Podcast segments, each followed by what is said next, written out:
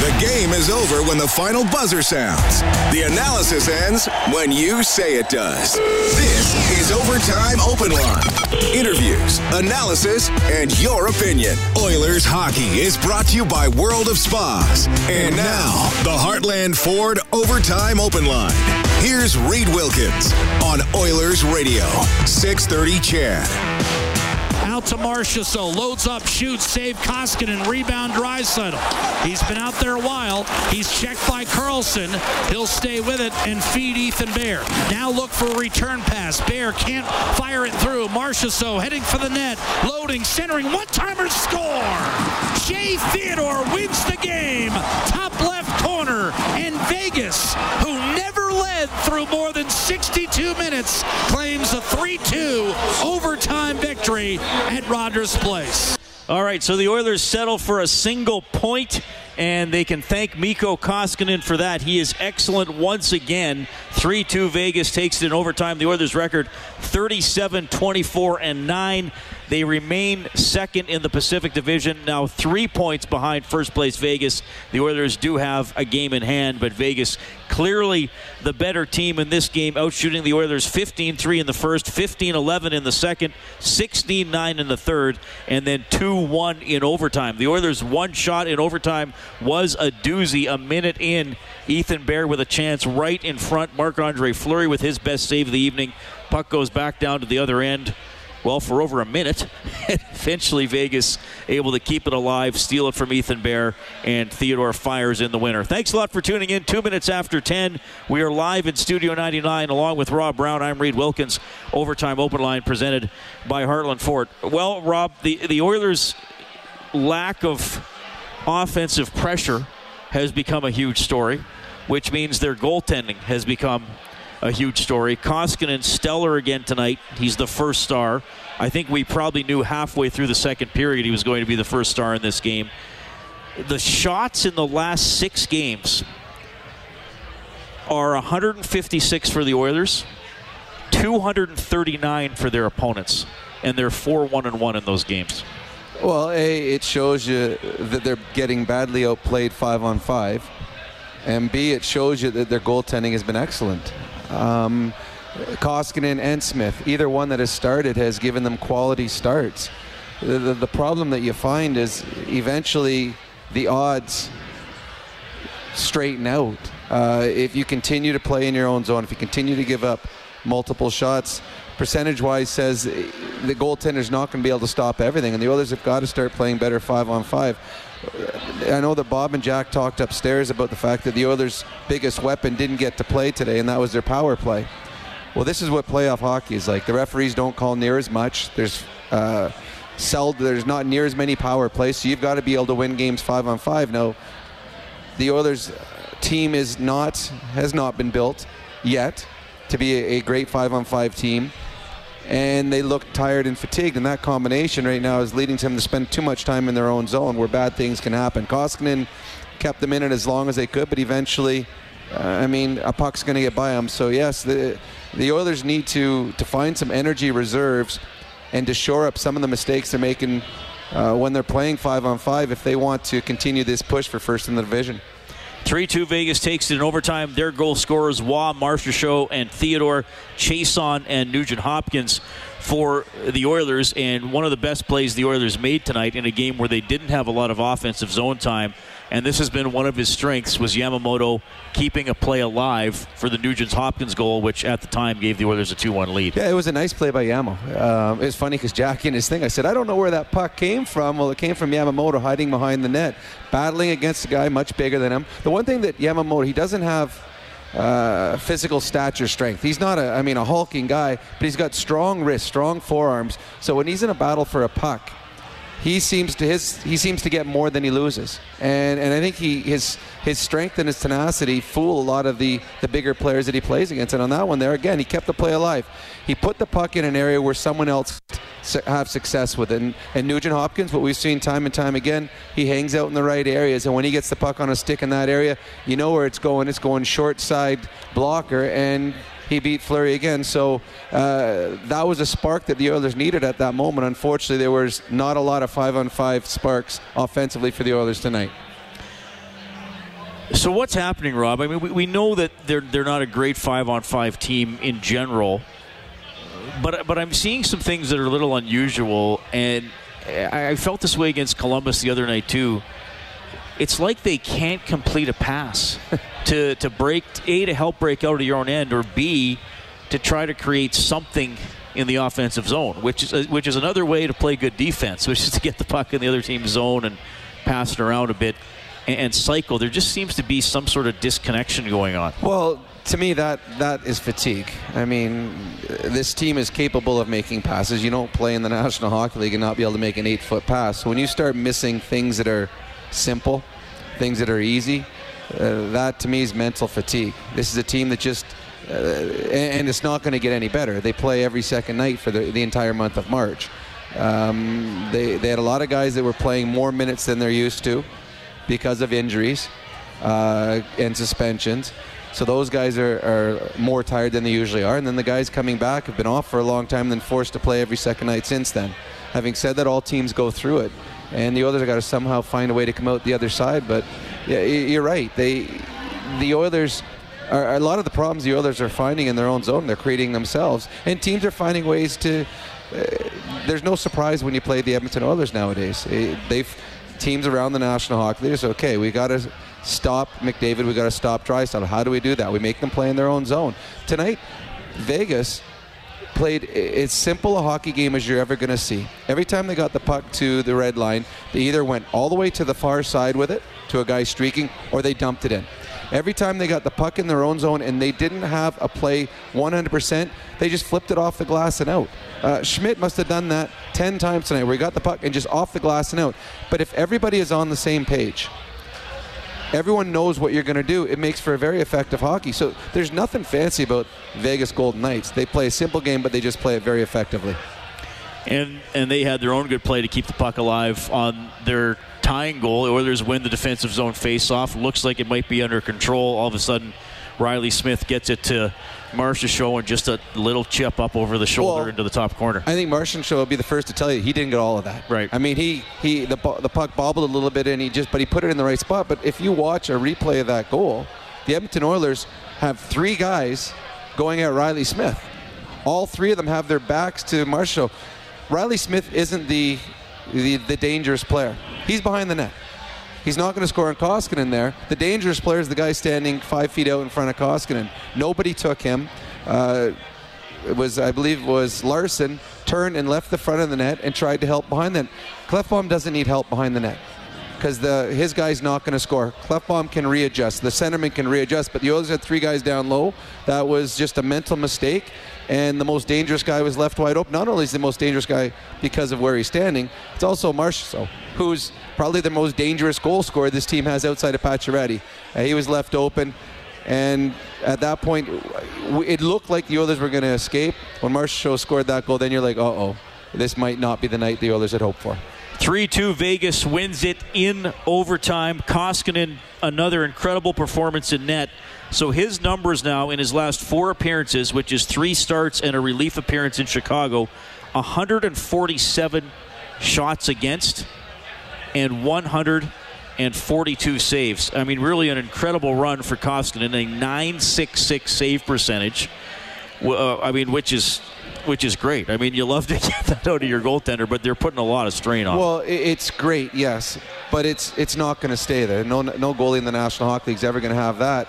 So now you start thinking when we get into uh, important games down the stretch, when we get into playoffs, we can't play the same type of hockey because our goaltender, uh, a good goalie in the National League, what is it, about 918, 920? If a guy's clipping along at that rate, he's a very successful goalie. So that means at the rate he's doing, that's probably an extra two goals a game that he's going to be giving up when he gets back to just good standard.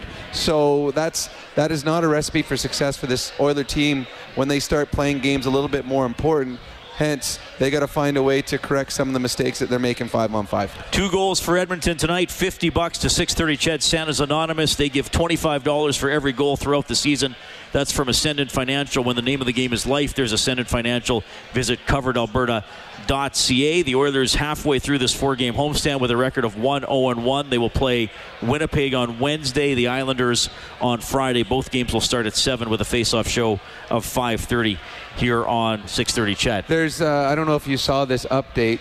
It said after the Santa Clara County ordered no gatherings larger than a thousand through the end of March due to con- coronavirus concerns, the San Jose Sharks released a statement saying they will adhere to the guidelines and review the three remaining home games in March.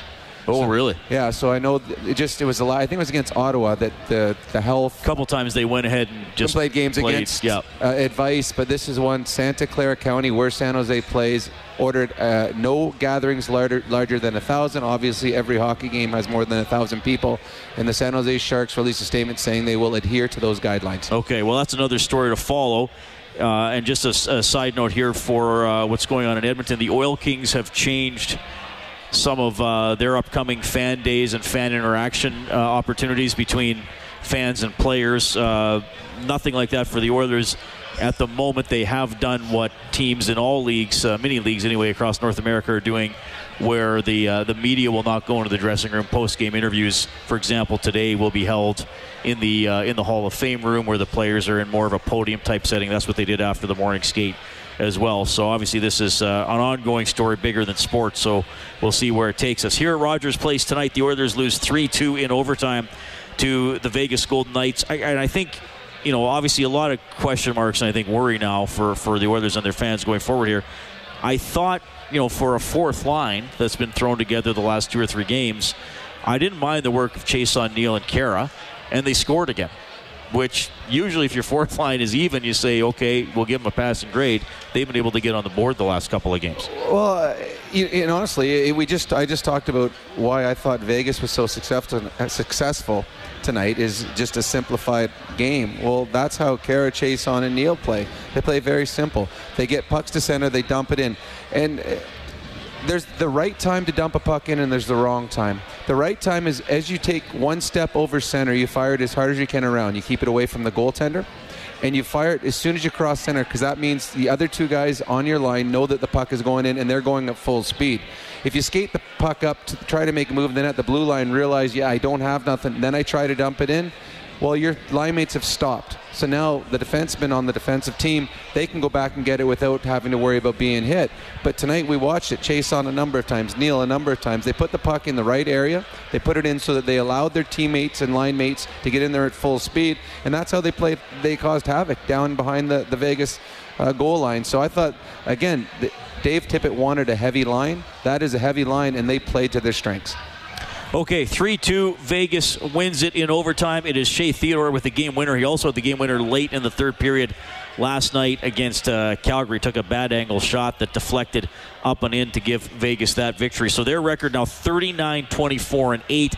They're three points ahead of the Edmonton Oilers as this playoff race continues.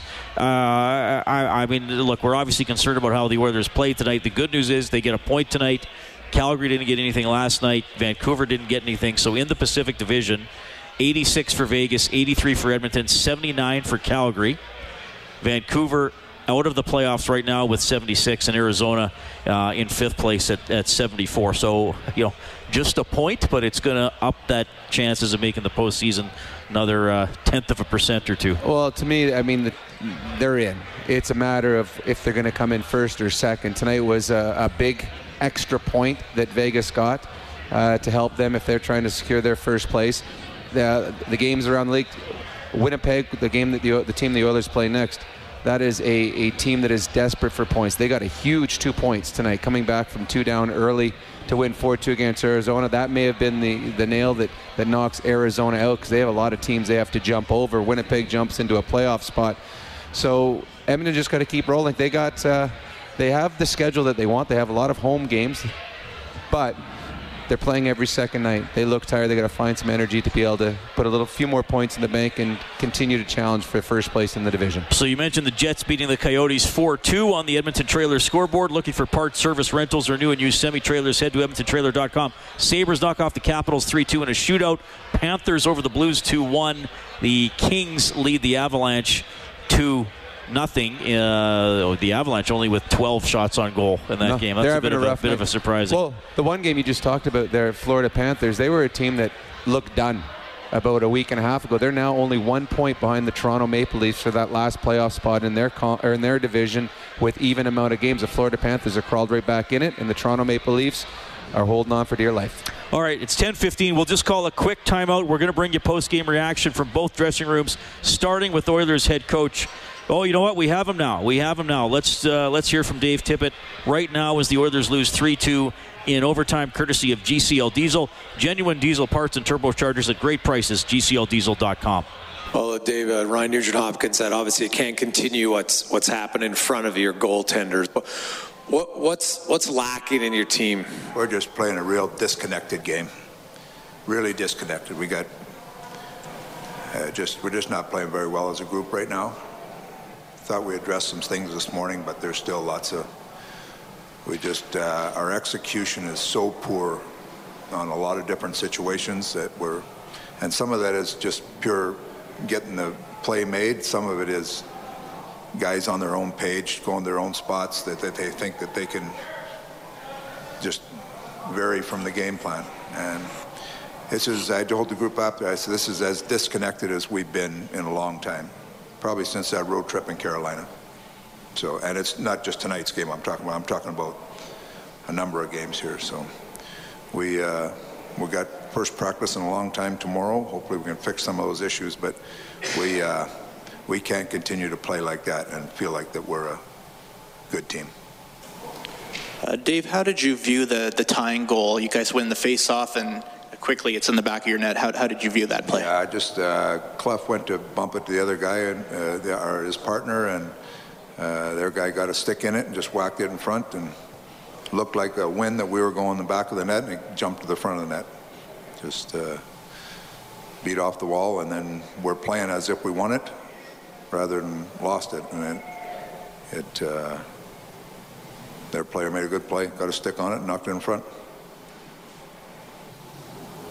Uh, do you, uh, the, this, uh, Caleb Jones not playing, was that a coach's decision, or the, he got hit at the end of last game? No, it was coach's decision. Uh, so uh, Benning gets in, Gaetan Haas gets in, two guys that haven't played in a while. How do you kind of view them getting in for the first time in a while? Put, we put uh, the veteran group on the back there. Benning and Russell have been pretty good here. So in a game like this, we put a veteran pair back there. Haas came in because McDavid was out. Dave, uh, in the overtime there, is that just a matter of time when you can't get the puck out of your end? Well, we should have.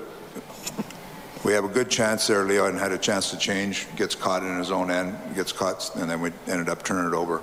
He was when Bear got it, he was looking to try to go to the bench to change, and we turned it over and ended up an outnumbered break there and outnumbered in our own end. So it looked like Leon thought maybe I'll just shovel it to the goaltender for a face-off, but then he didn't. He changed his mind. Would that have been okay? well, he, obviously. he fought off Karlsson, or whatever, and then uh, Bearsy was in the corner, and then they they double teamed Bearsy, right? And Leon was heading to the bench, thinking that we had possession, and we didn't, or we did, and we turned it over. All right, that's Oilers head coach Dave Tippett. 3 2 Vegas wins in overtime, outshooting the Oilers 48 24. Tippett says poor execution, as disconnected as we've been in a long time. Well, I, I agree. I, all you have to do is look at the time of possession, look at the shot totals. Uh, I mean, the Oilers are getting doubled in shots uh, on home ice. Uh, in t- two of the games, they got badly outshot were against teams that were missing eight and nine regulars out of their lineup. Um, and they were fortunate in those that uh, the number of injuries to star players kept the, the, the goals down. But tonight they played a much better hockey club that didn't get frustrated. And I think that's what Jack said at the end of the game. Columbus got frustrated as the game went on because they dominated and they weren't winning a game. They were fell, fell behind. Tonight, Vegas didn't look frustrated at all. They just kept pushing, kept pushing. And this is the type of team that you're going to play. I, we, you and I have talked about it. We feel that whoever comes out of the Pacific Division is going to have to go through Vegas at some point, whether it's the first round or the second round. Well, that's how they play. They have a very simple game plan. They have good goaltending. They got four, two strong defensive pairs, and they're deep up front. They're big. They're physical. And tonight they they played their game instead of Edmonton playing the game that they wanted to, to, to have out there tonight. So the mistakes that the Oilers are making, the amount of time they're playing in their own zone, the number of odd man breaks. There was a number of odd man breaks. Vegas had 48 shots or whatever it was tonight, and they had three or four odd man breaks where they didn't get a shot on net, where they missed the net uh, on, on golden scored on golden scoring opportunities. So the good thing is the playoffs do not start tomorrow. Uh, the bad thing is the Oilers don't have a lot of practice time to fix this. This is going to have to be in-game adjustments. All right, 3 2 Vegas in overtime tonight. You can reach us by calling or texting 780 496 0063. We're live in Studio 99, Overtime Open Line, presented by Heartland. Before history is written, it's played. Before it's frozen in time, it's fought one shift at a time. Before it's etched in silver, it's carved in ice. What happens next will last forever. The Stanley Cup Final on ABC and ESPN Plus begins Saturday. Ford. Live Oilers hockey is brought to you by World of Spas. This is the Heartland Ford Overtime Open Line. Here's Reed Wilkins on Oilers Radio, 630 CHED. Off the draw, Carrier. Wrist shot off the crossbar, Nick Cousins. Rebound cleared by the Oilers. Left point. Maybe it's a good omen. Here's a centering pass tipped and another seahorse save made by Mikko Koskinen. Well, Koskinen, excellent again. That's his save of the game for Jiffy Lube. Be wise, winterize. He makes 45 stops, but the Oilers fall 3 2 in overtime to the Vegas Golden Knights. Marc Andre Fleury gets the win. He made 22 saves. Uh, good crowd in uh, Studio 99. Think, Do we have any? Uh, do we have, are these all the guys visiting from Germany here? You guys right here? 26, 26 fans in from Germany. Good to see you guys. Thanks a lot for coming. They were here Saturday. They're here tonight. Uh, you're at a sports bar on Wednesday and then back here on Friday. Is that the deal? I think. You're coming back on Friday? Friday night, they're going to be back. Good stuff. They seem to like. Well, there's they're not all Draisaitl jerseys, but I think they like Draisaitl quite a bit. There's a McDavid, there's a Nuge. They got it all covered right now. They got the big three covered. Pretty good. I uh, got to talk to Bjorn this morning. He says uh, a lot of them get up at 4 a.m. to watch the Oilers home games on the uh, NHL Game Pass or whatever it's called. So that's pretty cool. I probably would uh, tape it and get up at 8 and watch the tape version. Well, they have to go to work then, Rob. Oh, I guess. Good point. Then I would probably watch it at 5:30 after I got home from work. Just don't. I'm not sure. There's a lot of things. No over there. spoilers. No spoilers in, in German television. 780-496-0063. We have Chris on the line. Chris, thank you very much for calling. You're on with Robin Reed. Go ahead. Chris, are you there? Yeah, can you hear me? Oh, we got you now. Go ahead, Chris. Yeah, I've been on the phone for 45 minutes, but that's okay. Um, listen, I want to agree with Rob and, uh, and, and Coach Tippett. Um, we, we can't. I've been watching the game for uh, probably 45 years. Um, you know, during the, the Oilers dynasty, and uh, I'm, I'm very like. I'm very disappointed at the uh, transition game for the Oilers to to, to actually score goals. I'm very disappointed that they have to rely on uh, both goalies. I think that's going to um, bite you in the end. I mean, you know, if one of them gets hurt or something like that, we're going to be in trouble. And it, it, it's not a it's not a good way to play hockey um, because you you're relying on on you know on on two players like Koskinen and Smith, Yeah. and and you really need to. I mean, I went to the Winnipeg game. My daughter took me, which was a treat. Um, however, I, I, I, I really saw a lack, a lack of um, uh, uh, shots on goal. They're they're be- being outshot like 40 to 20 Yeah. minutes.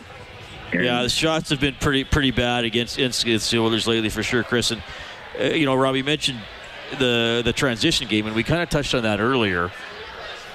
Look, every team in every game in the NHL at some point gets hemmed in, mm-hmm. and we've seen it happen to the Oilers. But we've also seen them to be able to defend and work the puck down the ice efficiently, and then maybe start something the other way. And those those segments of the game really aren't aren't, aren't happening. You know what? Probably tonight was the first nine minutes of the game the best the Oilers played tonight up to the Chiasson goal. Like they actually had some forechecking going. Well, it, yeah. I mean, it, it was. They played them even. I, I don't think they were dominating Vegas. They played them even, and then it just completely tailed off, and Vegas took control of the game. Uh, What teams are, are starting to do against the Oilers, uh, they're becoming very aggressive on the forecheck. And they are, I mean, they're tenacious. They're getting in quick. If the puck moves, they're, they're, they're reading the play and they're getting to that guy. They're not giving the Oilers time to make a play. And when the Oil- when anybody that has time to make a play is going to make a good play more than not. But when you're forced to make a play without having time to think about it, that's when you make the mistakes. And teams right now are just coming hard at you. They're just getting pucks in deep, simplifying. One guy's going there, and and, and they're trying. They're the way they forecheck is they put the puck into an area where they know, okay, I'm going to force him to go that way. So when he goes that way, my buddy already knows to be halfway there because that's where the puck's going to go. When he goes that way, we know the puck's got to go up to this guy. My third guy is going to be there. So when you forecheck, you're giving the puck to the Oilers, but you're also knowing where that puck is going to end up three passes later, and you're already there. So the teams are doing a very good job of forcing the Oilers' hands, and the Oilers have not been able to found a way to, to break it. And they're playing into the other team's forecheck, which all of a sudden you're in your own zone for extended periods of time. Where the Oilers, on the other hand, when you're in your own zone for 30, 35 seconds and you bring the puck out, eh, by the time you get to the red line, you're dumping the puck in and changing. So now the next wave comes. So Vegas picks the puck up behind their own zone. They start the next forecheck. So they're in there for 35, 40 seconds. You get the puck out, you dump it out. And that's why the Oilers had no shots there for, for almost a full period, is because every time they got control of the puck, their only goal was to get the puck to the red line so they could change because they were exhausted. Vegas did a very good job of completely shutting down the Oilers, and Uh, the Oilers are going to have to find a, a way to break that. They're going to have to find a way to, to make quicker plays. They're going to have to get the puck quicker. They're capable of doing it. We've seen them do it before. Right now, whether it's energy, whether it's fatigue, whether it's uh, a little bit of loss of confidence, but something isn't clicking right now, and the others have got to find it quickly. And that'll be our adjustment of the game for the Alberta College and Association of Chiropractors. If it hurts you, a chiropractor, visit albertachiro.com. 3 2 Vegas wins it in overtime. The game winner tonight, scored by Shea Theodore. Here he is for BDO First Call Debt Solutions, Bankruptcies and Consumer Proposals, Licensed Insolvency Trustees. big overtime goal. Walk us through it. Um, yeah, it was a great play by Marchie. Um, you know, it was one of those plays where their guy kind of left the zone a little bit, and um, you know, I kind of had to stay in between whether they're going to get it down or not. But he made a great play, and um, sometimes you just got to keep getting it to the net. That shot, you're looking to pick the corner, you're just trying to hit the net on that? Or? Just trying to, I mean, when, when you can get loaded up, um, you know, on, for a one timer coming down the slot, I mean, you're just trying to get all of it, and um, you know, it was a great pass. Oh, I was just going to add, you guys obviously emphasize puck possession in that OT. That seems to be a little bit more with when Pete's come aboard. That that's kind of been maybe a little change in the overtime. Is that fair to say? Yeah, um, you know, he kind of he, he wants to be less run and gun. I mean, if we can maintain possession, you know, and you know, take some chances at the net, but you know, not not exactly throwing it away. Um, and you know, it's that's big if you can keep their guys on the ice for a minute and a half, two minutes, and um, you know, when you're getting fresh legs out there, you know, that's when it can really happen. All right, Shea Theodore ripping home the winner tonight. Uh, Leon Draisaitl stuck out there for the entire overtime of uh, 213. Tippett mentioned that there may have been a chance to change a little bit earlier, but once the puck was down there, you, you can't get off because then it's an odd man rush for sure. Yeah, you, you, that's the problem, and that's one of the, the, the, great rules that the National Hockey League put in is having the team switch end ends in, in overtime. So now it's a long change. So if you leave the ice, you're putting yourself and your teammates in a bad situation. It, Marchessault made a decision. Ethan Bear got the puck and he kind of bobbled it. It was in his feet, and Ethan Bear was already engaged. I believe it was with Karlsson, and Marchessault, uh, he, he was a risk reward. He went in. If Bear tried twice to get the puck past him, if the puck gets past him, the Oilers are on a two-on-one with no back checkers. Draisaitl was out there, and so was Nugent Hopkins. But twice the puck, as Bear was trying to push it out, he couldn't get it past Marchessault, so that turned into an odd man rush for the Vegas Golden Knights, which they capitalized on. It was just a risk reward. The the reward was the goal, and the risk was apparently within the realm of possibility for Marchessault keeping it in. So nice play by him, and uh, uh, probably a very fitting end to the game is. If you want to go by how the game played through the first 63 minutes, Vegas was the better team. Oh, here's Bjorn right now. Bjorn, nice to see you. He's got his uh, He's got his German hat on. It's a nice hat. on. Got to interview him earlier today. See, there's a write up on uh, the German visitors on 630ched.com on the Oilers page if you want to uh, check that out. Uh, a few textures uh, upset that the Oilers didn't get a power play tonight. I don't know, Rob. I, I don't feel like spending too much time on that because the Oilers were outplayed, and it's not like Vegas had eight power plays; they had two. Well, they were calling a lot tonight. You know, was it Schmidt that caught the puck and threw it off to the side? That could have been called. It could have sure, been. but but Mart, with about 45 seconds to go, Archibald grabbed number three stick and held on McNabb's stick and held on to it, and McNabb couldn't get get the well, puck. you know why he did that? Because McNabb flipped, flipped his stick, and then Archibald grabbed it, and then in the corner, Yamamoto grabbed the arm of whatever defenseman it was down low and spun him around. So there were calls that were, but the, again, this is what we say. This is how it's going to be refed in the playoffs. They they let it play, and you've got to be able to overcome it. Today, referees were not an issue in today's hockey game. The Oilers have got to learn how to play, win games five on five because uh, there's going to be games where their power play doesn't get the opportunities that they'd hoped for, and tonight is one of those examples. All right, 780-496-0063. 3-2 Vegas wins in overtime. We have Greg standing by on the phone lines. Greg, nice to hear from you. Go ahead. Hey guys, how's it going? Quite well. Uh, McDavid was pretty quiet tonight, eh? Don't you think? Well, Yeah. yes, he was. Hopefully he was home sleeping. Well, I doubt he, he probably watched the game, but hopefully he had a quiet evening. I listened to what Tippett said about uh, the overtime um, goal, but uh, I have it on my TV right now, and it's uh, down low. It's a two-on-one. Draisaitl had a lot of chances to change in that overtime, a lot, and he was tired. He was gassed, and I don't just mean on the the the, the game winner. Um, I love Draisaitl. He's probably my favorite Oiler, but down low is a two-on-one with Bear. Nuge was uh, basically uh, between the hash marks and the blue line, and it was a two-on-one. Draisaitl was out of the zone. Nuge was up high. It was a two-on-one down low. Marchessault chipped in, but uh, that I don't want anybody crapping on Bear because Draisaitl should have changed earlier in the overtime and had fresh legs out there.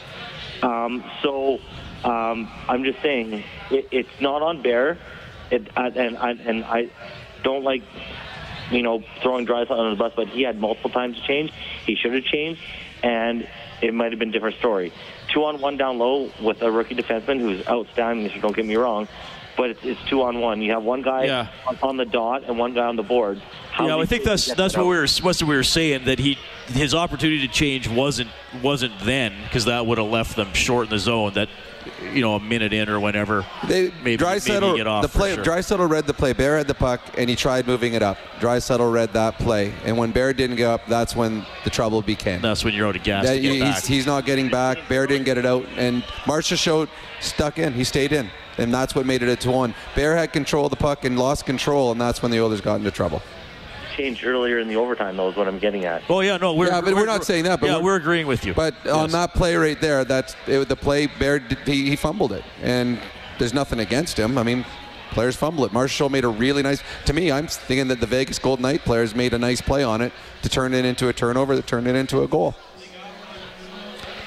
All right, that was Greg. 780-496-0063. Oilers lose 3-2 in overtime to the Golden Knights. Whenever Edmonton scores five or more in a game, you can print up a coupon for a free appetizer to Japanese Village. AAA steak, succulent seafood cooked at your table. Celebrate your senses. The Japanese Village Goal Light on 630ched.com. All right, let's hop back down to the Oilers dressing room. He got his 22nd of the season tonight.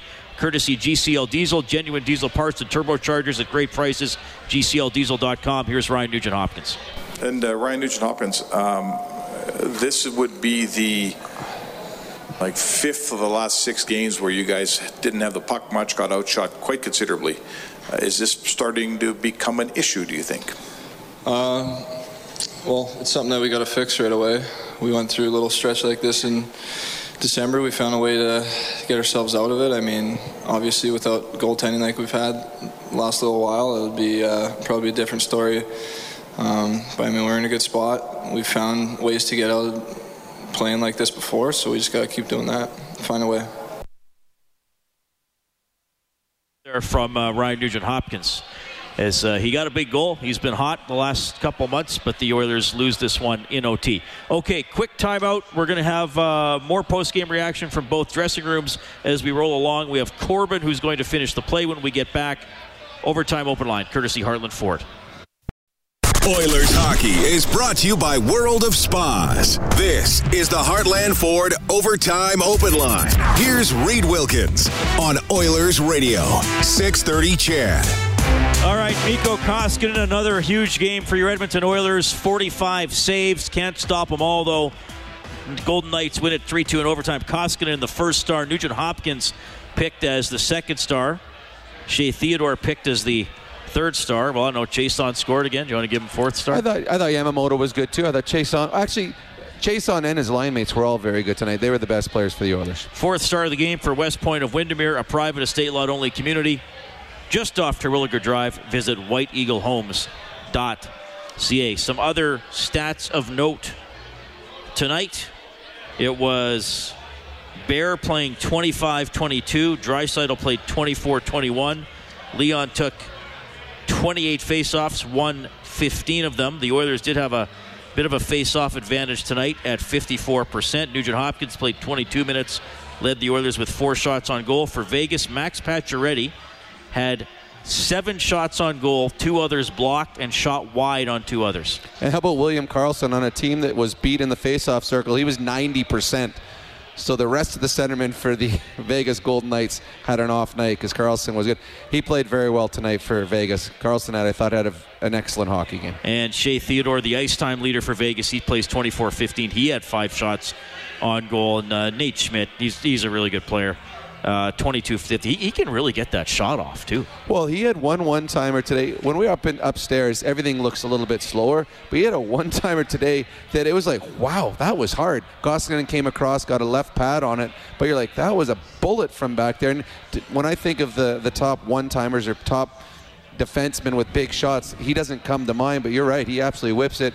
And Shea Theodore, who I don't also think is a guy that has a big shot, the one that he scored on, that was an absolute bomb. And he had time to tee it up, walk into it, and absolutely no chance for Koskinen. Okay, 780-496-0063. We have Corbin standing by, who's also going to be our finish the play contestant. And Corbin, we like to have winners in this, so remember that. But first, what's your thought of your question? Uh, yeah, so tonight was another, uh, well, second game in a row that was really hard to watch. Obviously, the Oilers uh, didn't play very well. Looks like kind of the Timbits out there. Um, but anyways, my question is, uh, like, who do you think would give us the best chance uh, down down the stretch here for as far as lineups go and like play with McDavid on the first line? Sorry, t- who would be the best to join McDavid on a line? Is that what you said? Yeah, yeah. I'm just curious, like, because you know, obviously the, the combos have been mixed up a little bit since all the guys coming off injury and whatnot. Uh, like, I'm just thinking, who who do you think would be the best first line, like with McDavid, and I mean, throughout the whole lineup as far as uh, line combinations go? Well, it's a good question, and that's one that I think Dave Tippett's been trying to figure out for a while. To me, I, I like the Leon Nugent Hopkins Yamamoto line. They've had success, and they've had success for a long stretch. So to me, you keep that together, but then you get thin. I think you're going to put Kassian. I like the idea of Kassian. Kassian is going to play with McDavid, but they've struggled to find someone that is consistent to play on the left side with those two. Uh, James Neal has now found a home with Chiasson and Khaira. That line has been very good for back-to-back games. So now you're looking for a left winger out of everybody else that's been there. They're hoping that Double A would be there. He hasn't. You haven't really noticed him the last three or four games. Ennis has shown flashes. Um, it could be him. So, but yeah, I, I don't I don't know who it is. And Dave Tippett is probably going to continue to have a turnstile there for the next little while. And it may go back to Nugent Hopkins next game as soon as Connor's back in the lineup, Nugent Hopkins might be playing with Connor and Kassian again, and you'll see Ennis with with, with Draisaitl. But I guess we're gonna have to wait to see till Wednesday's game. Corbin, who would you like to see there? Uh, well, I'm just wondering about Neal. Like, you think it's a waste of talent on the fourth line, or I guess they are just playing well and uh, contributing, which is good. I suppose, right? Yeah. Yeah, Yeah. that's an interesting point because I, I I don't mind the idea of Neal and Kassian being up there with maybe Ennis sliding in if you need a rotation or Yep. somebody falters, but I think Neal and Chiasson. And, and Corbin, you can reply to this if you like. I, I thought that the last couple of games, their experience is coming through, and I think that helps Khaira because generally, Rob, they're getting the puck across the red line and they're hammering it in, Yeah. and they're saying it's March, the playoffs are coming. We got to get that. We got to get in there and bank. We, we we know we're not with McDavid and Leon. We're not going to make four see four perfect passes, and then we're going to get a tap in, or like Chiasson the last game, get it across the blue line and shoot. Well, and that's what we were talking about at the end of the period. Why they were successful is they're not looking to make plays in the neutral zone, and if if they cross center, and all three of them know that as soon as one of us cross center, we're going to throw the puck hard around the boards. We have the advantage because we're going full speed forward and we're chasing a puck down. We're going to beat the defenseman there, or if we don't, we're going to be able to lay a big hit on the defenseman, which is going to create a turnover as well. Uh, they understand their role. They understand what their strengths are. They're playing to their strengths. Uh, Chiasson has been a little more physical as of late. Neal is plays with a bit of a snarl in his game, and Khaira, I think, is being dragged along with them. And this last two games, probably the best we've seen Khaira in the offensive zone with the puck on his stick. And that's what they need out of him. They're, they're going with a big, heavy line on the fourth line. We saw in the playoffs last year how important a fourth line is in, in the Stanley Cup playoffs. The Oilers need to have that, and that's why Dave Tippett likes a veteran line that he can have full confidence when he throws them out there that they're going to make the right plays. Yep. 100%.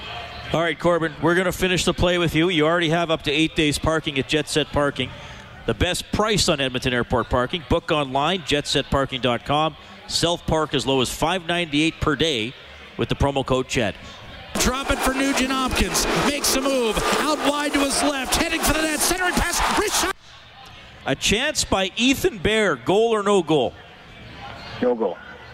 Drop it for Nugent Hopkins. Makes a move. Out wide to his left. Heading for the net. Centering pass. Wrist shot denied. What a save on Ethan Bear.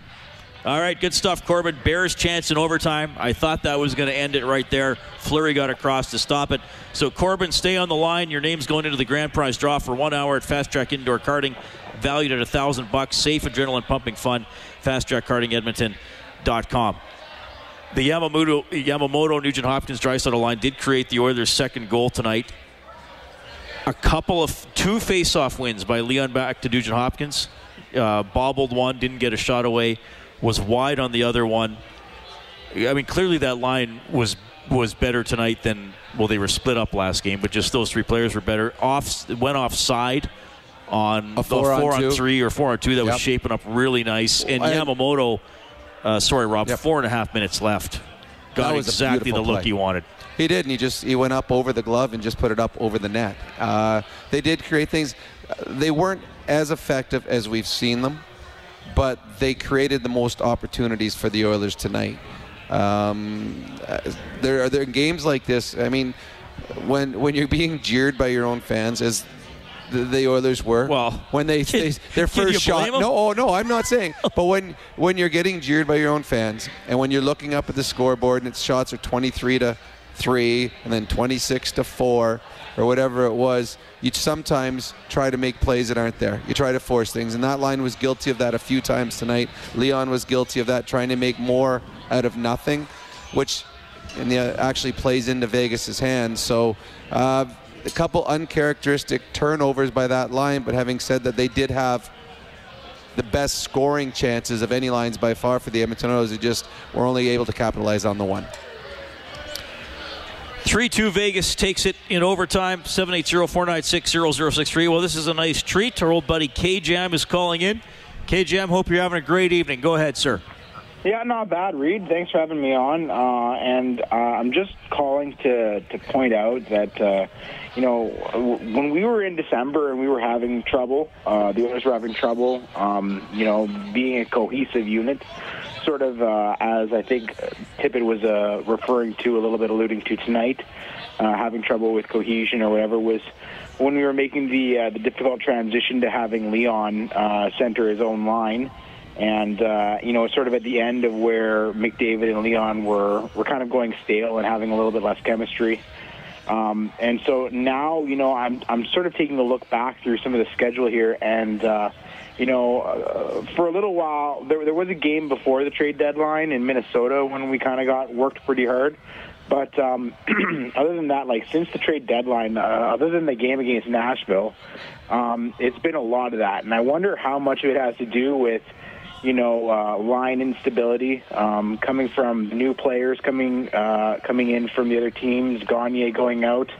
And I mean, for sure, some some of it's from players, you know, coming in and out of the lineup with with health issues. But um, I'm I'm a little bit concerned. Starting to starting, I wouldn't say a little bit concerned, but starting to think that you know um, maybe it's worth considering. You know uh, how this deadline went and and uh, starting to take a, a longer term look at you know. Um, uh, how it's gone so far, and you know, continuing to watch how it plays out, and, and evaluating, uh, you know, how we might approach other deadlines if the if the Oilers are rolling. What are your thoughts? Well, Thanks, uh, KJ. I mean, they they they were looking for depth players. They they couldn't go out and get a star. They had no money to, to pay them, and they weren't going to give up a first round pick or a high prospect. So they were looking for depth players to help them come playoff time, and maybe hoping to hit a home run with one of the two offensive players they picked up, Ennis and Double A, that could play with Connor McDavid. Uh, Ennis, they gave up a fifth round pick. So that was one where, well, you know, it's worth the try. Green, they gave up, what is it, a fourth round or a third round pick for Green? Again, Additional, yeah. again, it, it, we need they need defensive depth, and that's and Green looked fine in the two the games that he played before he got hurt. But you need defensive depth. The, the Oilers at one point were playing Lagesson in, in the top six because of injuries. They they could not go into the playoffs doing that. So those trades, Ennis and um, Green, to me were they were good trades. Well, I don't even if the two players leave at the end of the season, what you gave up for them for depth players is good. They gave up a little more for Double A. Um, and they they this isn't one where he's they're going to cut cut bait at the end of the the, the the season. They've they've got his rights for their well uh, going into the offseason as a restricted free agent. Uh, I again if he becomes a player, then they win the trade big time. If he doesn't, well, they gave up two for two second rounders, and you know what? They tried. But the Oilers, as we see tonight, as we've seen in the past, they need someone that can play with Connor McDavid, and they didn't have anyone that they liked in the organization to get it done. That's why they went out looking for someone. The Oilers practice at noon tomorrow. We'll see if McDavid is back on the ice. Didn't take the morning skate. Too ill to play tonight. Vegas wins at 3 2 in overtime. Let's go back down to the Golden Knights dressing room for BDO First Call Debt Solutions, bankruptcies and consumer proposals, licensed insolvency trustees, head coach Peter DeBoer. Karlsson and Marcia, so kind of thinking out there in the three on three and not letting the others get a change. Yeah, I thought our whole group. You know, I, you know, I, it's hard uh, when you play that team. You got to have possession of the puck in order to put them in that spot. And uh, I thought we did a great job in overtime of getting possession, keeping it. You know, getting some fresh bodies out there, and you know, we got them stuck uh, in a bad spot there. Got a huge save at the one end, and and uh, you know, found a way to stick one in it. They only had four shots uh, halfway through the game, and your guys didn't get frustrated, didn't take any penalties in the game. Disciplined effort from your group. Yeah, and a gutsy effort. You know, three and four nights uh, playing last night back to back. Uh, I thought uh, our guys showed up and, and really did a good job. Every every guy out there that dressed goalie on out. So we needed that kind of effort tonight to win in here. I think you know we knew our attention to detail had to be good, and it was. Last night you talked about your group really deserving to win. How much did you feel that similar sense tonight? Yeah, yeah. I thought maybe even more tonight um, because I thought we stuck with it for 60 minutes. I thought a little fatigue set in in the third a little bit, uh, but we battled through. We got contributions from from everybody. Some guys played more minutes than they're used to, but gave us some real quality uh, minutes out there. And it was it was a big win for us and a big team win. And especially missing another body, a little bit more adversity there in the forwards. Yeah, well, you're, you're down, you know, Tucky and Stone, and then you're down Stevie tonight uh, as a game time decision. You know, we'll go back and he'll he'll get checked out tomorrow. Hopefully, it's nothing serious. Uh, I don't anticipate it is, but you never know. Pete DeBoer, Vegas Golden Knights coach, coaching his second team this season, was with San Jose, got let go, and uh, landed in Vegas, which is interesting because He wasn't very well liked by they the had, Vegas they had the previous coach. incredible uh, they, they had the incredible uh, series last year with the controversial. Well, and him and Gallant were going back and Well, forth Gallant, too. Gallant called him some names, and then well, I guess DeBoer's won that one. He got Gallant's job.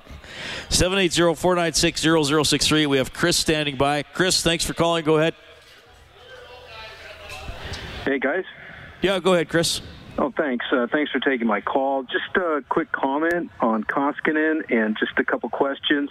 I, I think it's uh, pretty incredible the Oilers uh, uh, having. I think the Oilers uh, and the Oilers fans are um, pretty lucky to have two goaltenders that are not only not only super competitive but really hungry. I think Koskinen felt like he was falling into the shadows a little bit of Mike Smith when Mike Smith was on a roll. And somehow, I don't know if it's my imagination, but it, it, it feels like anyway, or it seems like Koskinen was changing his goaltending style a little bit. He looks like he was a little bit, a little bit too technical throughout the year, and and and it seems like he's just kind of freestyle now. He's just kind of all over the place, and and uh, uh, that that that might explain why he's stopping so many shots in, in each game. He just he's just freestyling all over the place. That's my one comment, and good for him. I mean, uh, you know, he's really reignited some fans uh, from the Oiler base, and uh, really happy for him. My my question is, uh, Tippett um, uh, was talking about how the, the entire team has been disconnected for the past few games, but he didn't really elaborate why. Sure, he said we're not executing, but he didn't really elaborate as to why they're not executing. Um, and if it's fatigue, I have to ask, why are they fatigued when the other teams are not fatigued? Um, so maybe you can help me out with, with, with that question, and uh, what are your thoughts there? Yeah, I, I think that's a great question because I think every team does battle fatigue, and good teams still get points when they're fatigued. Now, the Oilers have been able to do that because of goaltending, four one and one in their last uh, in their last six. So, yeah, I I don't know. Like they, to me, Rob, that we can't keep. Well, we can't keep talking about that. I don't think. Well, I, I think they are fatigued. I think it looks it. I can't com- comment on any other teams because I don't know any other team's schedule. But the Oilers look tired. And as simple as that. There's some of the things that they're doing on the ice. They're not a team that's going to get outshot two to one every game. I mean, this is the same team that's battled and, and is was a point or was tied for first in the in the division going into today's game. So I mean, they've, they've got to have some things that have gone right through them this season. Uh, fatigue is one. Uh, mental mistakes. Now, teams uh, uh, when teams get fatigued I, I know that f- from when I played when I got tired it, I, I, changed my game. There's things I could do and things I couldn't. Usually you simplify your game. When you're tired you simplify because when you start thinking too much that's when you make mistakes. Uh, Vegas tonight they were a fatigued team. They're playing back to back this is three and four for them. They simplified their game. There there wasn't a lot of fancy plays. They weren't trying to make moves through the through the neutral zone. They weren't trying to create things out of nothing. They got pucks in deep. They got pucks out. I, I said it after the, I think it was the second period. Nate Schmidt, who is by far their best defenseman, I bet you went off the glass and out seven times tonight in the game. Didn't think to make a play. Because if you don't try to force something, you're not going to make the mistake. So I think maybe when you are fatigued, maybe other teams simplify more than the Oilers do. And maybe that's something that Dave Tippett was referring so to. that's so that's a that's an adjustment yep. and a trust and a confidence level to me then not because a, not a confidence level. I don't. Well, a, be- a, belief that you could play that way and still be successful. That you can say, okay, we're going to play straight line, zone to zone hockey. We're not going to try to complete eight perfect passes to score a goal. Well, yeah. I, well, I guess I guess belief, but I mean the, the same players that are they believe they can make the play, they can make eight passes. So there's a belief too. It doesn't work. It but, a, work. But, a, but, a, recognition, like you've told the story, that tonight's not the night for that. Tonight's not, unless it's a, you know you get a three on one or something. But other than that, it's okay. And again, back to Neal Chiasson and Khaira. That they said, shot the puck in. Mm-hmm. I don't know Every if they time. carried the puck in once tonight. I don't think they did. They simplified their game. And that was why they were the strongest team. They didn't turn the puck over in the neutral zone. And that's when, when you're tired, when you turn the puck over, that's when you feel the fatigue. That's when the legs feel heavy. That's when you, you're like, I can't get back on this back check. The the Chiasson line never had to worry about getting back on the back check because they never had to they never turned the puck over. Tonight, how often did you see Vegas turn it over in the neutral zone? Very little. And their star players were dumping the puck in. Even when there was a guy that was open, but you know what? Why don't I just dump it in anyway? So they simplified their game. When you're tired, it's easier to play a simple game. Less chances of making mistakes. Mistakes when you're tired, they become very critical. Jamie writes in. He says a week ago or so, Mike Smith was the Oilers' number one goalie. Would you say that's changed? and what do you see the Oilers doing in the upcoming games? I mean, I don't know. The, the Oilers have never really said they've had a number one goalie. It's 38 appearances apiece now. I, I wonder if Smith might get a game here just because he beat Winnipeg, and Koskinen Well, has seen And maybe Koskinen's tired. as much as many I would- shots as you would. Think. I would imagine Mike Smith will play next game. I think he will. Uh, the amount of work that Koskinen has done the last couple games, the number of saves he's had to make, I would think he would go with Mike Smith. The one thing that you got to be excited about and respect is both these guys want to be the starter. Both these guys have had stretches where you're thinking, okay, well, they've just had two great games. He's going to get the next one, but he doesn't and the other guy goes in and all of a sudden plays two games. So they- they're not getting the starter minutes, even though at times they've played like a starter. Yet both of them kept their heads in the game. Their work ethic's there. They've had a positive attitude. That's good, and that's why both of them have had success here over this last little while. And the Oilers have needed them. Now I don't know if tomorrow the playoffs started, who Dave Tippett would go with, but right now he's got options. And most teams in the National Hockey League don't have options when it comes down to who your starter is. Most team it's clear cut. Uh, it, it could be an advantage. Right now, the others have a, a tough schedule going forward. They're not going to have a goalie taxed going into the playoffs because they can play either goalie here. And I'm my guess is, what do they have left? 12 games. 12 games no. That they would be it'll either be six and six or seven and five the rest of the way. Oilers get a point for losing in overtime. They have 83 points in 70 games this season. They're three behind Vegas for first in the Pacific Division, and perhaps most importantly, the Oilers are seven points up on the best non-playoff team uh, teams, which is Vancouver within the division, Nashville in the wild card race. Uh, both those teams have a couple of games in hand on the Oilers, but obviously they're in a good spot for a playoff spot. Colin is standing by on the line as well. Colin, you're on overtime open line, sir. Go ahead. Colton, my apologies. Colton. I'm very sorry, Colton. I should not have got your name incorrectly. Please go ahead. Yeah, thanks. No problem, guys. Uh, I have a question about the physicality of the game. Like, uh, we had Ryan Reaves there kind of running around. I know that's his style of game, but, like, I, our guys didn't really answer. Like, we have a line. I know they had a good game. We have a line of two guys that are six foot four and one guy's six foot three. And it seems like when they finish their checks, they're just kind of kind of little baby bumps kind of thing. And then we got two guys that what Yamamoto's five foot eight, uh, Archibald's five ten, and they're like they're finishing their checks with like intense and it's I don't know, it just kind of bugged me watching that we had big guys that were weren't really finishing their checks hard when Reaves was kind of running around taking runs at Benning and uh, Nuge there. I just wonder your guys' thoughts on that. Thanks.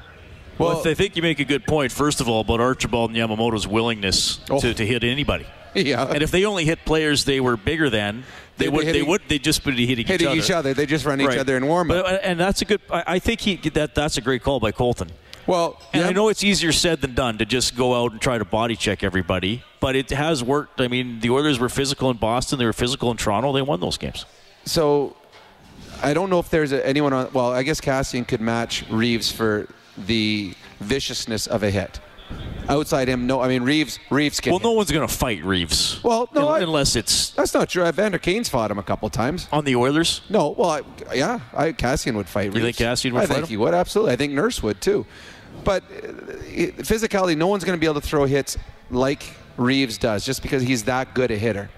In the game, now this I'm going off the stat page. It's the NHL stats. The Oilers out hit Vegas tonight, 46 to 37.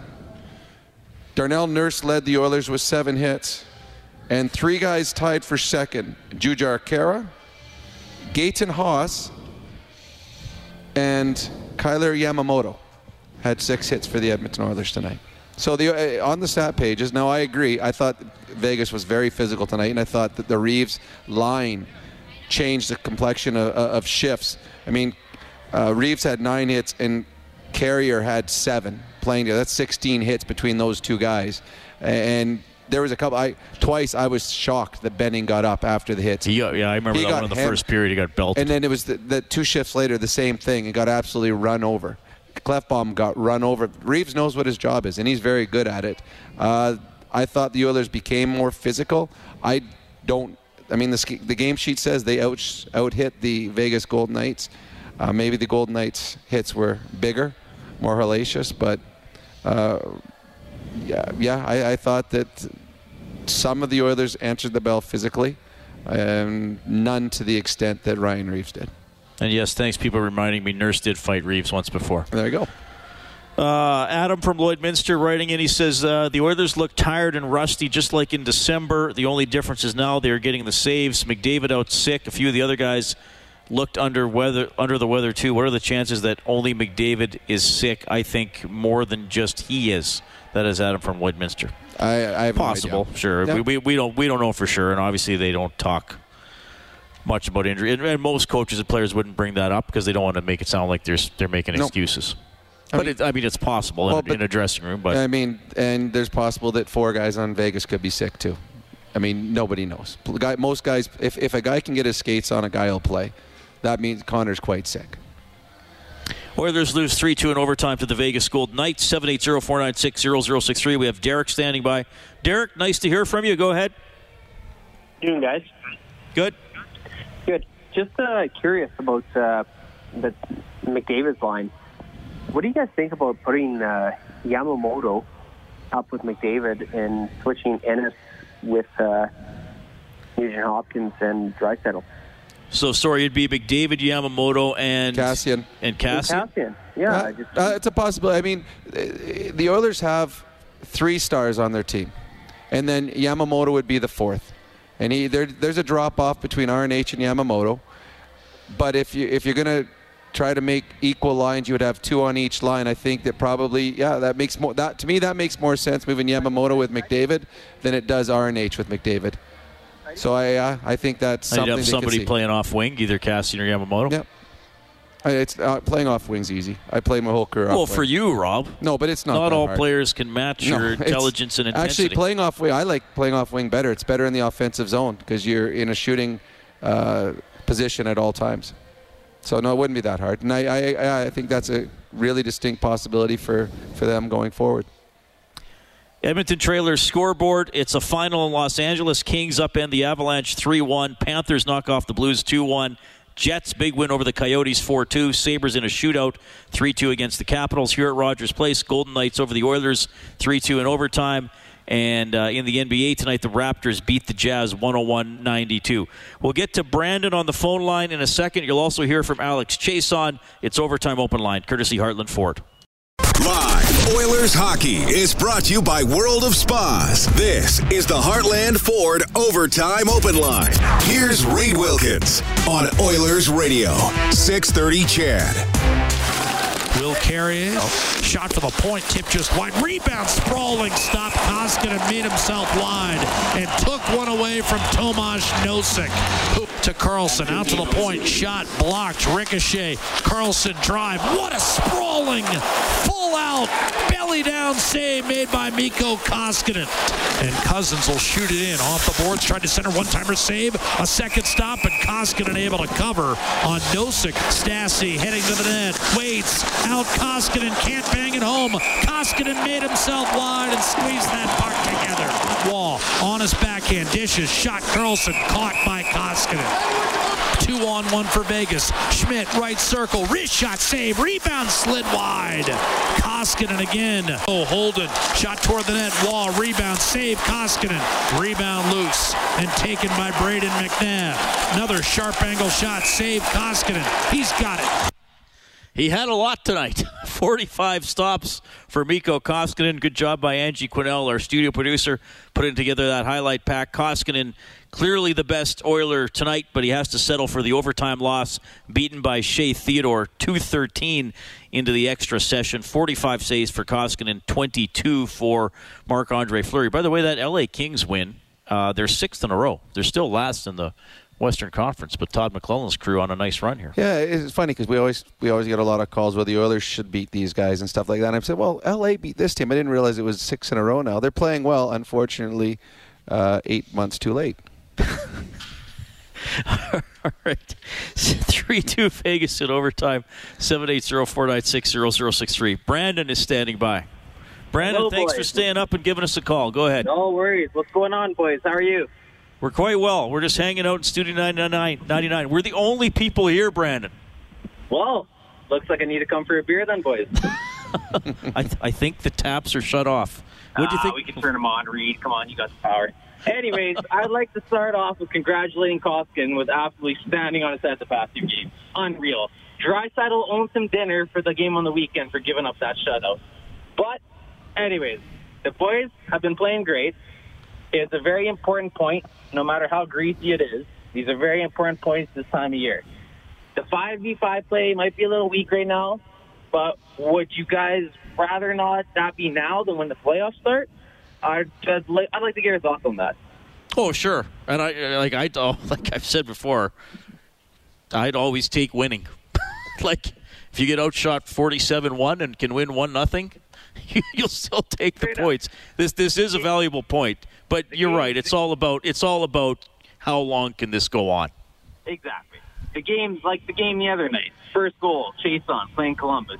I'm like, if this is the goal that wins the game, Tortorella in that locker room is not going to be one happy man. That's the only thought I had in my head that whole game. But, man, like, as Edmonton fans, can we be nothing but happy? The playoffs are here, and we can smell it. We're here. The playoffs are coming, baby. Stop the negativity. The playoffs are here, and when the Oilers are in the playoffs, you know anything can happen, boys. Let's go! All right, Brandon with a lot of good Have a energy. good night, boys. Love to hear it, Brandon. He's uh, a lot of energy, energy for 11:15 at night. Yeah, that's fine. That is good. So do we. Nope. Can, can you keep up the appearance, Rob? okay. Well, uh, see, right now, know what I feel like right now? I feel like the the pro sports teams in Europe right now. We are doing a show with no fans in here. There are zero people in here yeah, right now. it's great. I don't, think, I don't even see any staff. The staff left. I Our, think our two technical guys are here. Well, the, I don't know if you, but the one waitress asked if we put the chairs up when we're done. And there's a lot of chairs in here to put up, so we We're not- be here for a while. gonna- we're not gonna But do it's that. honestly, this is what I mean. I'm I'm doing a season ticket holder tonight or tomorrow night for the Oilers, and one of the questions I'm going to ask is, with the coronavirus, what are the options going forward? Because one of the things is talked about playing in front of empty houses. Well, we're in an empty house right now. Yep. The energy is not quite what it was about 45 minutes ago. And and, and you know what? All, in all seriousness, like, that is that is a serious issue. Oh, absolutely. it is. And and you know, I've seen all the all this social media. Well, this the flu does this, this disease does this, uh, and I get that. But you know, there are, there's obviously a concern, and even if you're healthy, you could still carry it or transmit Mm-hmm. it. So you know, it is important to to be aware. And you know, again, folks, wash your hands. like it's, you've been being told since you were two. I'm going to listen to whatever the health professionals tell me. There's, they they got a lot more education than I do. But it, it would be, I, and again, I don't know if this is going to happen. We're just speculating and, and kind of uh, chatting here at quarter after 11. It would be weird to have an NHL game with no fans. Oh, absolutely would. It would be like, like, as a player, could you imagine that? Nope. No, I couldn't. I mean, even when you played the, the lowest level of minor hockey, there'd probably be 50 people at the game if all the parents came, right? When I played in in Pittsburgh when Carolina first came in the league, we used to play there, and there'd be times where they'd have 5,000 fans, and it was the weirdest feeling seeing a big empty building, and that was with five 5,000 fans. To play in front of an empty building with without the excitement, the energy, uh, any home ice advantage is completely gone. It would feel like a, a shinny exhibition game or a shinny game that a bunch of pros play in the summer when they get together and play hockey. That's what it would be like. It would be weird. Having said that, if that's what uh, the health professionals decide and, and, and tell the NHL or the sporting leagues that's what they need to do, well, obviously that's what the leagues have to listen to. Oilers fall 3 2 in overtime to the Vegas Golden Knights. Alex Chiasson has scored in three of the last four games. Here he is. Alex, in the last six games, uh, the team has been outshot uh, considerably. Yet you guys are four one and one in your last six. But how do you break a trend like this as a team? Well, right now we're, we're thankful for our two goalies. Um, the good thing is, you know, find a way to get points. Um, but going down the stretch, we play like that. Can't rely on our goalies just to make 40, 50 saves a night. Um, so, uh,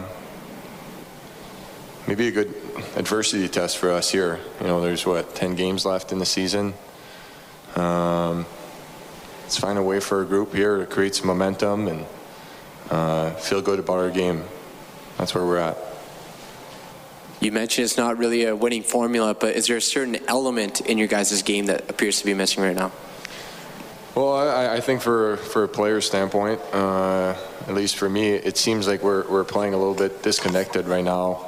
Um, you know, there was a stretch where, um, you know, it, it, seemed like we, we were playing five, five, five. Every guys was, was, you know, breaking out together in a neutral zone together and forechecking together. And now it seems like we're kind of reading and reacting, waiting to see what one guy is going to do. And uh, you play a team like this, you're going to be chasing the puck all night. So um, back to work tomorrow.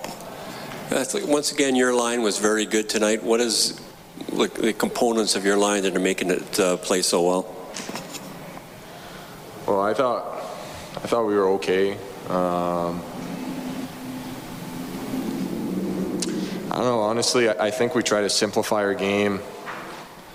Um, to be honest, these types of games, uh, I've been in the playoff before. So is James, and Jude's a good player. He plays that game as well. So, you know, if, if you try to complicate things, sometimes it doesn't work your way. So, you simplify things. You get on puck first. Um, at the end of the day, there's there's just so many guys in this league that can play one-on-one hockey, and I think we've we've kind of figured out our line that if we can play give and go type hockey and get open, move it, uh, seems to be working for us. So. Um, that's our standpoint where we're at for our line. All right, that is Alex Chiasson 11th of the season tonight. Nugent Hopkins got his 22nd. Koskinen, 45 saves. Oilers fall 3 2 in overtime to the Golden Knights. You can get more on globalnews.ca or 630ched.com. Thanks to Brendan Escott and Kyle Morris for bringing you all your post game interviews tonight. Troy Bowler is our engineer here at Rogers Place. Angie Quinnell, our studio producer at 630 CHED. Our next Oilers broadcast is on Wednesday night when they host the Winnipeg Jets. 530 face-off show, and the game will will start at 7. Over. Uh, Oilers hockey is presented by World of Spas. On behalf of Rob Brown, I'm Reid Wilkins. You've been listening to Overtime Open Line, courtesy Heartland Ford. Have a great night.